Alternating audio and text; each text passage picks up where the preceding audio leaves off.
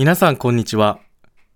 安住紳一郎の日曜天国、アシスタントディレクターの佐藤和垣です。日天ポッドキャスト、今日ははっぴゃくにじゅうはちかいめです。 Apple、Spotify、Amazon Music、Google、Voicy など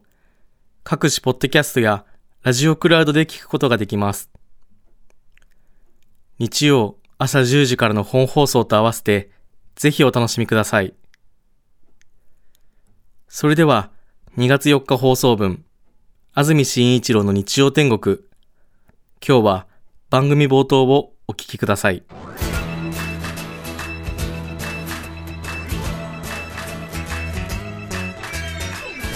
安住紳一郎の日曜天国。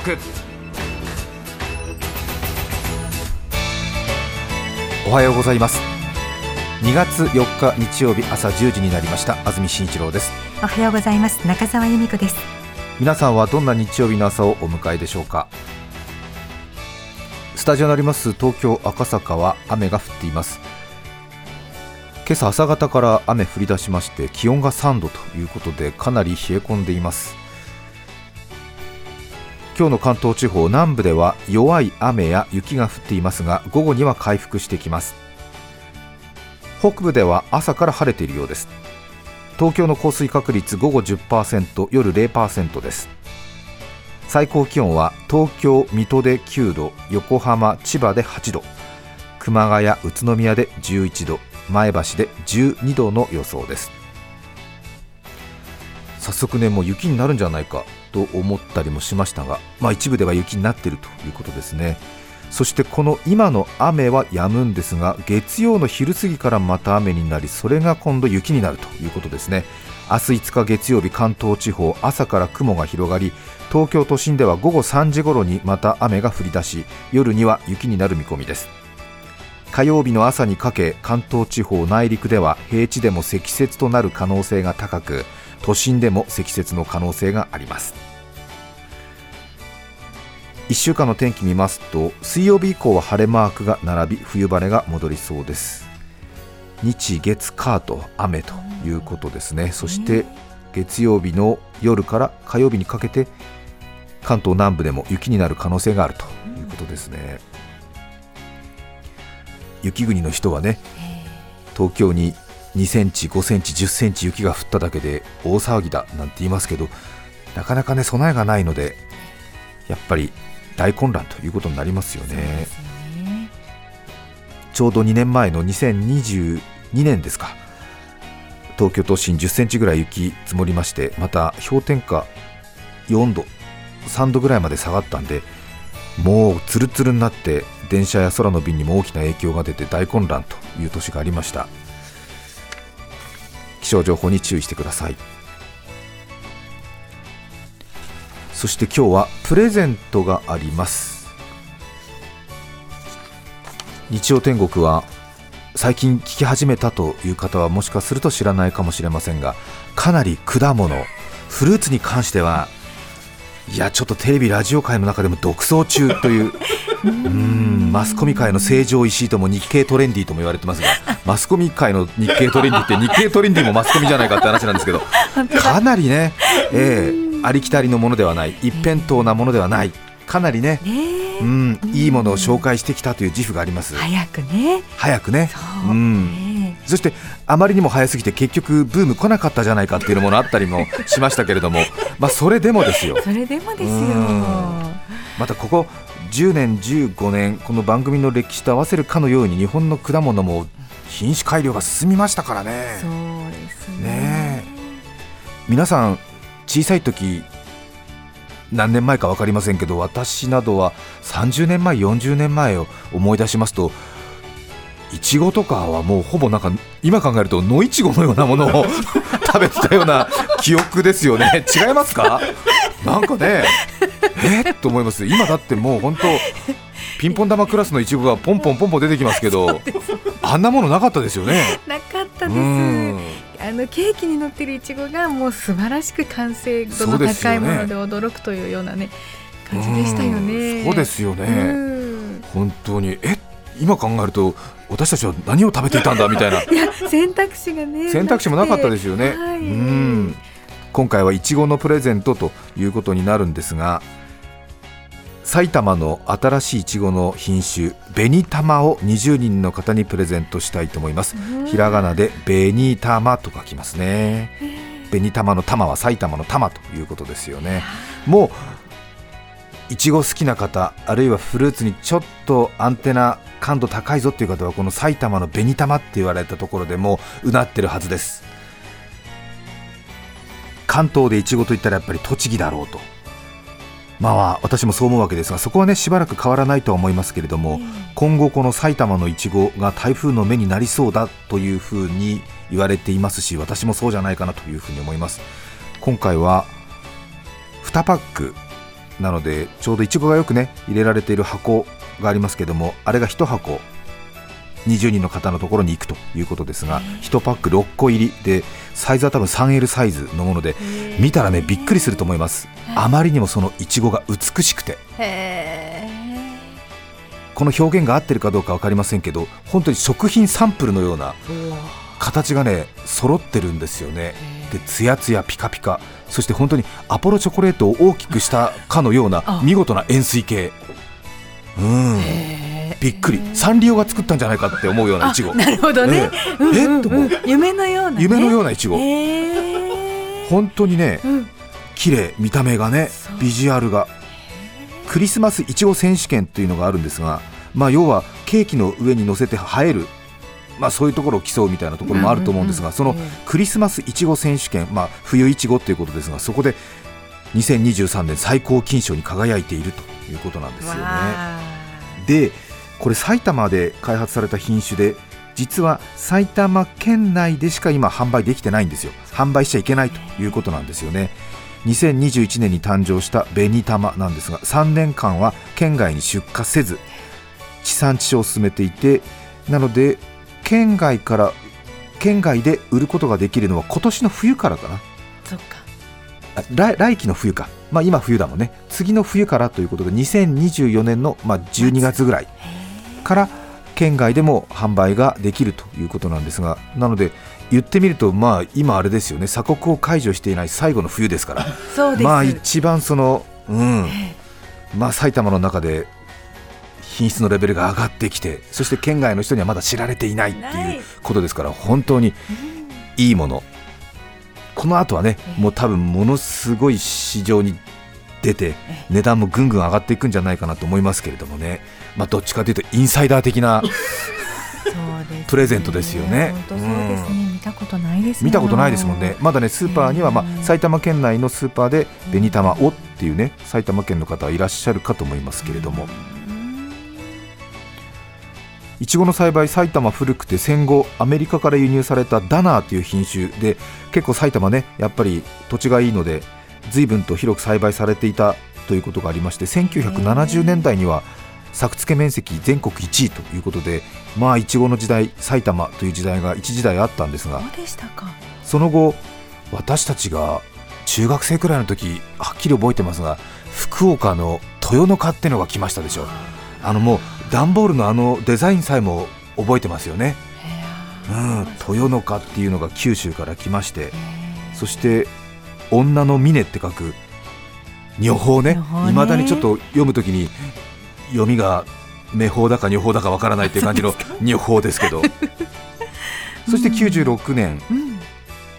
栃木でとちおとめが出現して、まあとちおとめのまあ長かったですね、時代がずっと続いていたということで、まあ、当然今もねとちおとめたくさん生産されてて美味しいいちご、いや私も大好きですけどね。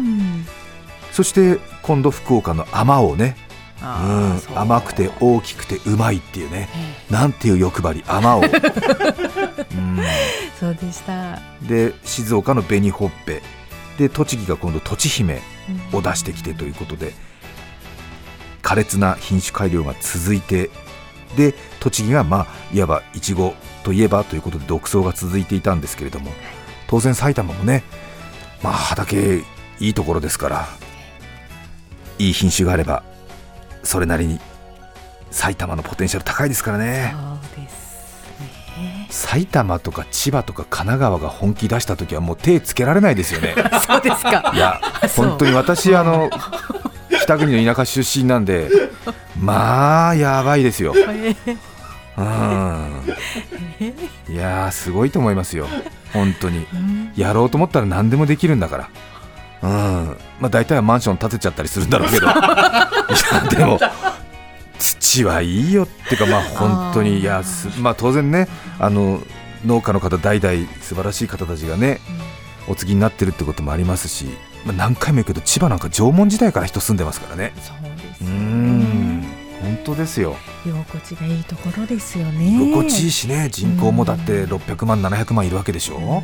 すごいよね。うん一県だけでスウェーデンとかフィンランド超えてますからね。そういうことになるんですね。そういうことですよ、えーえー、うんノルウェースウェーデンフィンランドって皆さん分かりますよね。あのデンマークの上のね、えー、北欧三国そうですね、ねうん、あれもう埼玉千葉神奈川と思っても構いませんからいいの？いやいやもう人口規模変わりませんから、えーえーうん、そうですよ。そうか、えー、東京の周りにヨーロッパの三国がくっついてるみたいな感じでいいんですよ。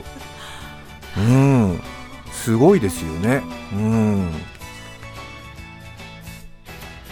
今回はこの埼玉の紅玉ということですね。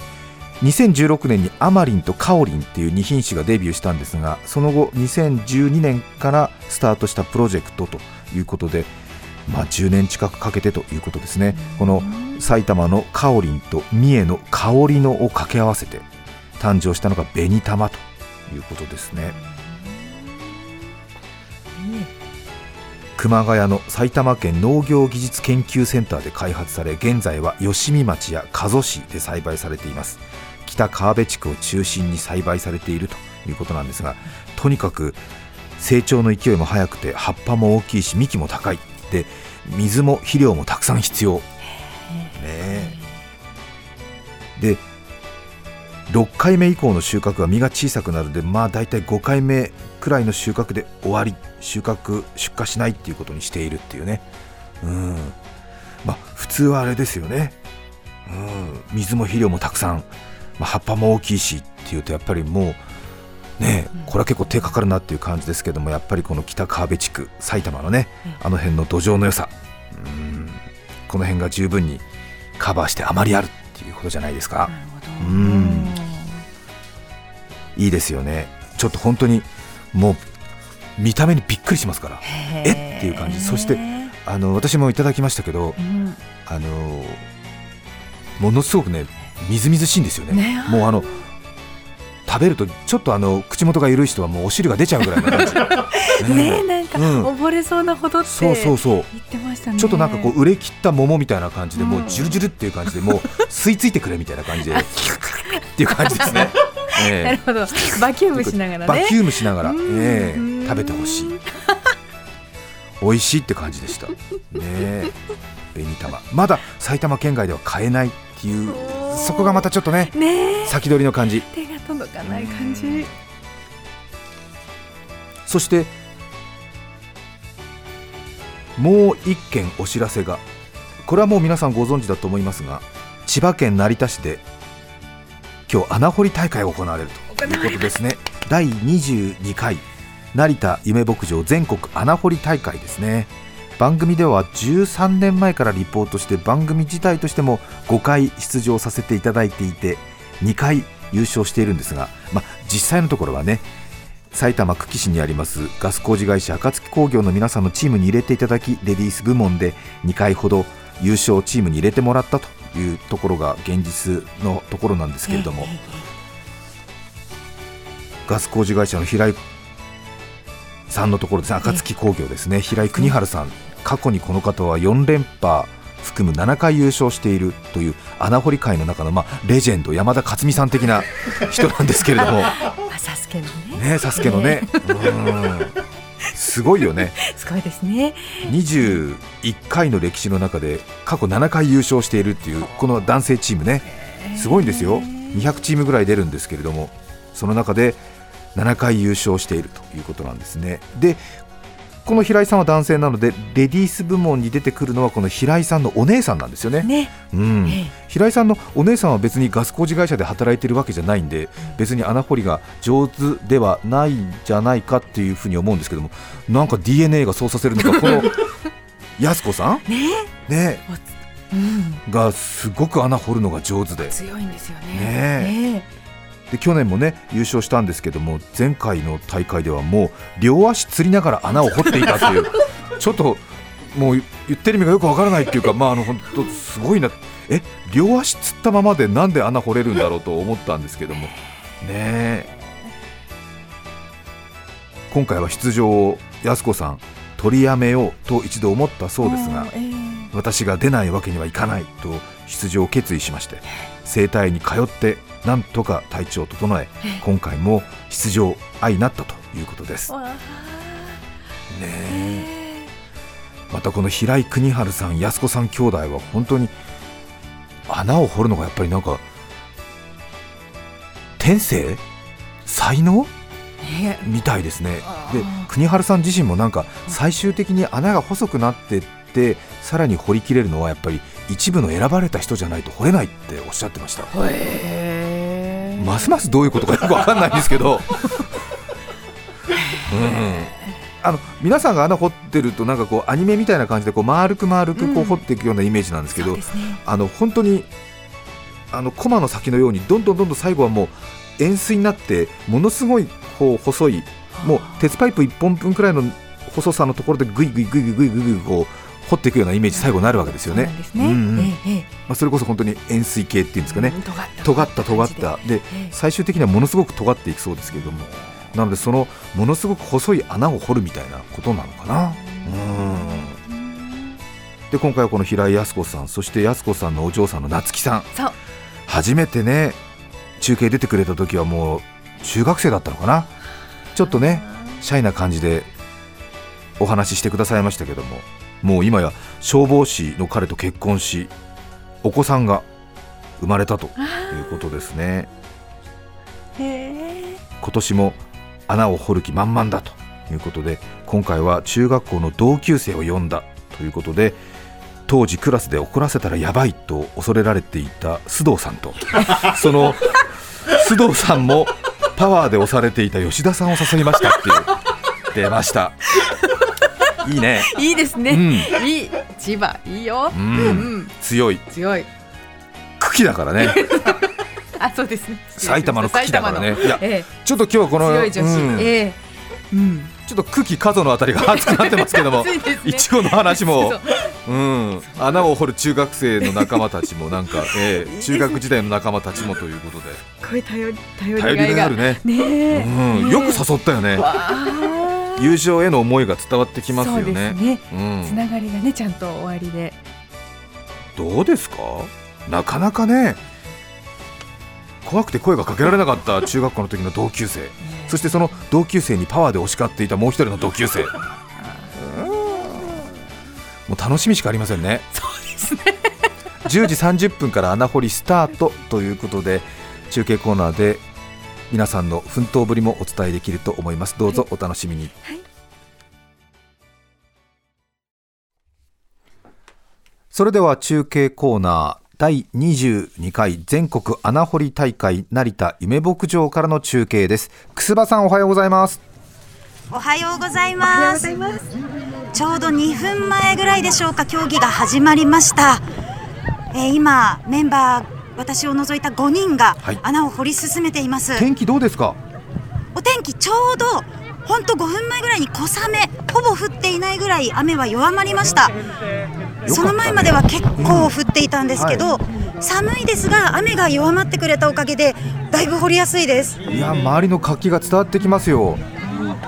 い、で我がチーム今風呂場、風呂桶ほどの広さに掘り進め、もう膝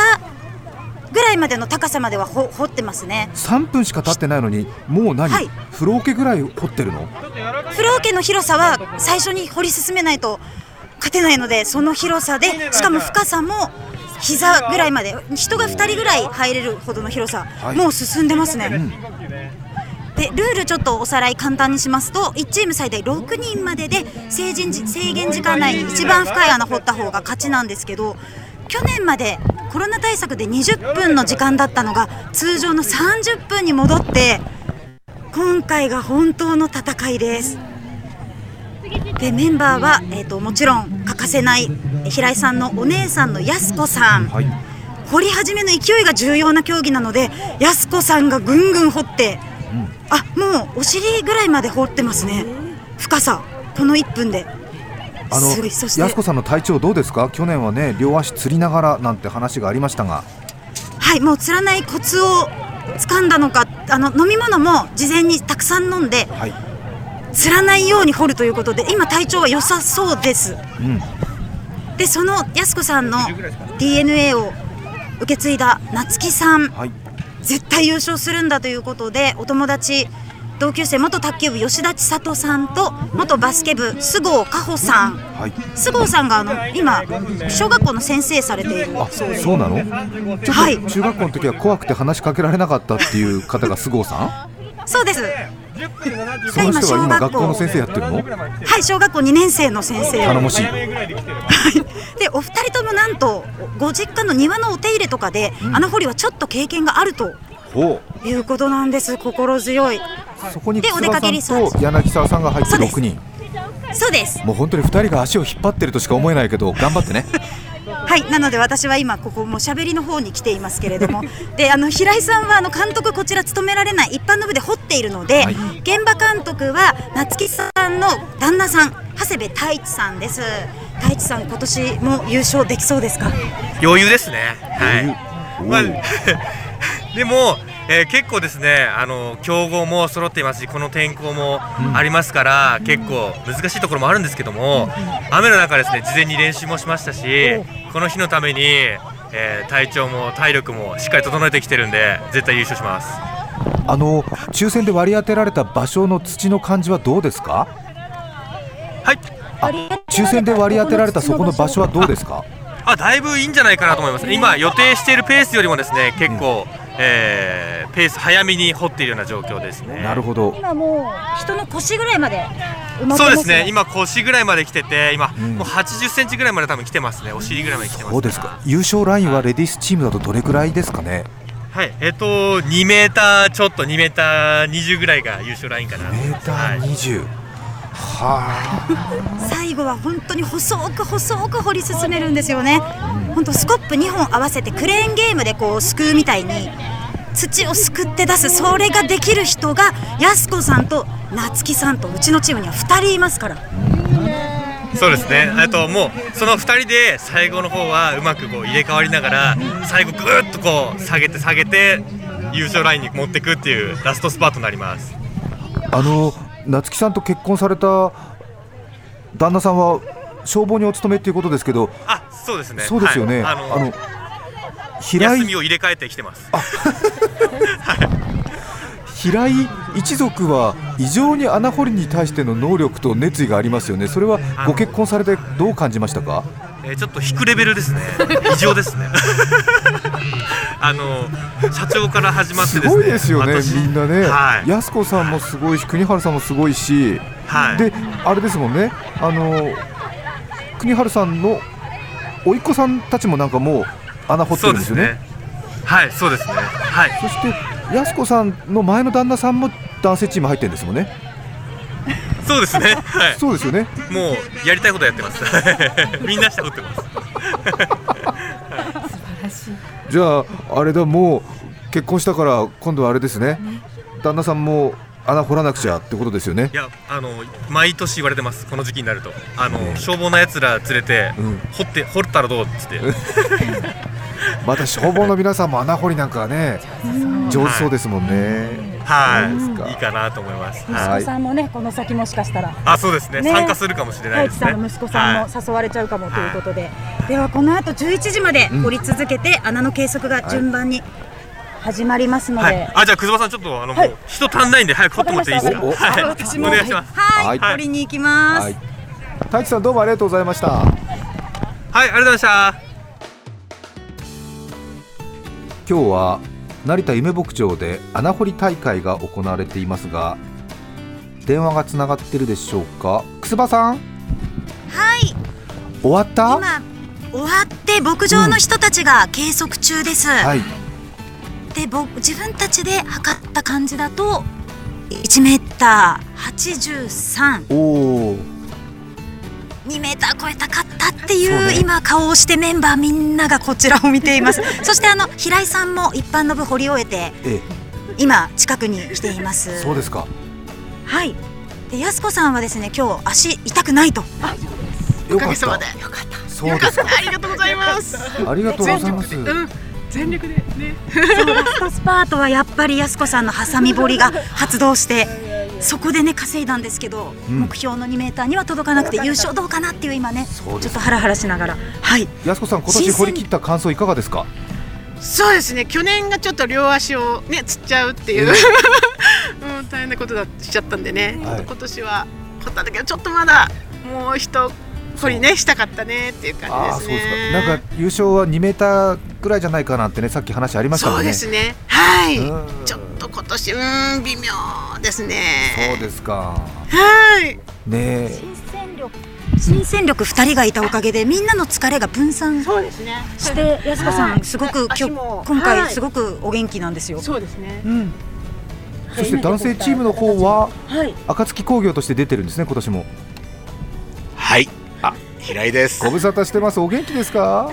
お元気です。真澄さんに励ましてもらったからね、ごじゅうでもね、ええ、フルスロットルですよちょうどね、本当は一番いいよんじゅうだいの時にコロナでね大会がなかったのが残念でしたよね。はい、でもいいスタートできそうです。安住さんと一緒に。本当？今年は男子チームはどうですか？優勝を狙いそうな穴掘れました？そうですね、設定があのさんメーターにじゅうなら優勝いけるかなっていうので、ええ、きっちりそのぐらい掘ったんですよ。はい、ただ他も、うん、最後うちらも粘土層が出てくらい深く掘ったんですけど、はい、他もね粘土層上がってるんですよね。だからちょっと本当閉会式終わるまでわからない、まあ、いつものごとくあの昼も味が何にもわかんない状態でもう心配でドキドキしてにじさんじには結果が出ると思うんですけど、はいはい、あ、ちょっとね気が気じゃないですね。自信はあるんだけれどというところですよね。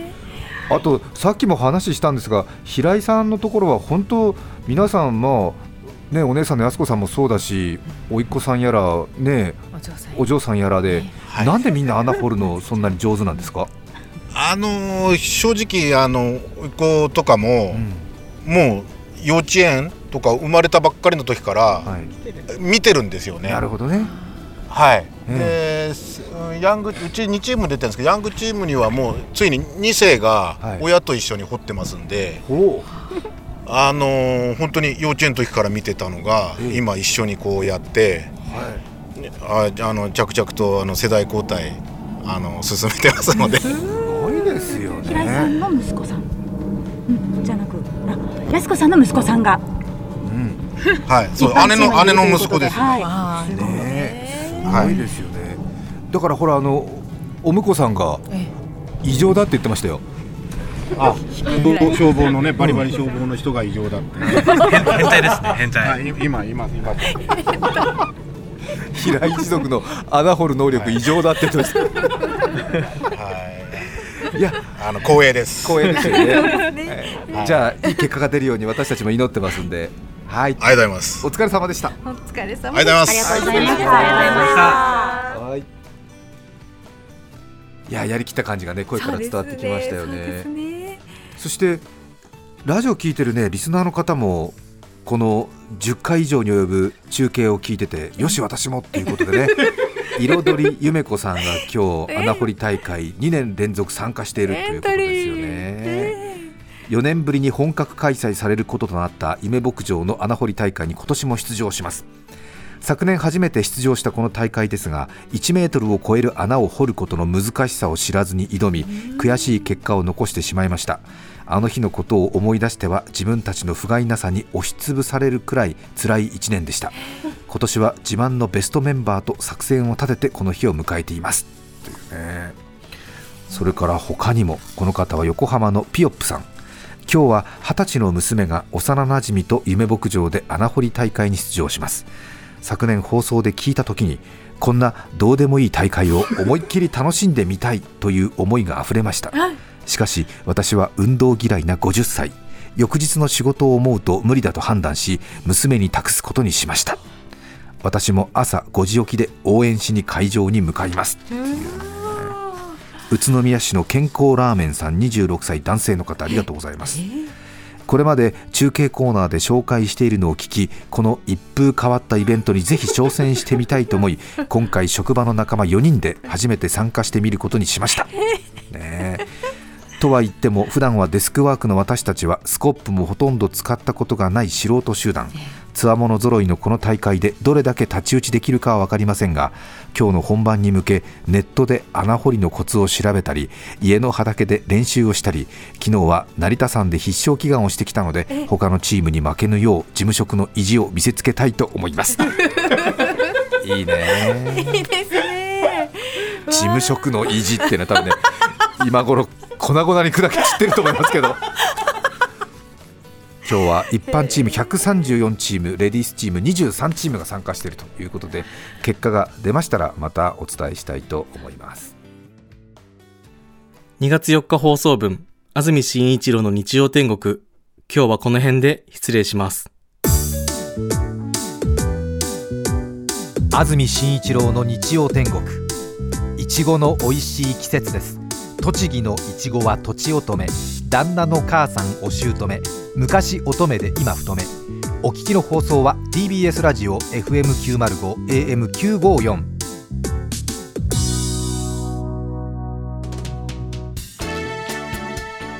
さて来週にがつじゅういちにちの安住紳一郎の日曜天国、メッセージテーマは先週に引き続き家族の恥ずかしい話。ゲストはサボテンの研究をしている堀部貴則さんです。それでは来週も日曜朝じゅうじ ティービーエス ラジオでお会いしましょう。さようなら。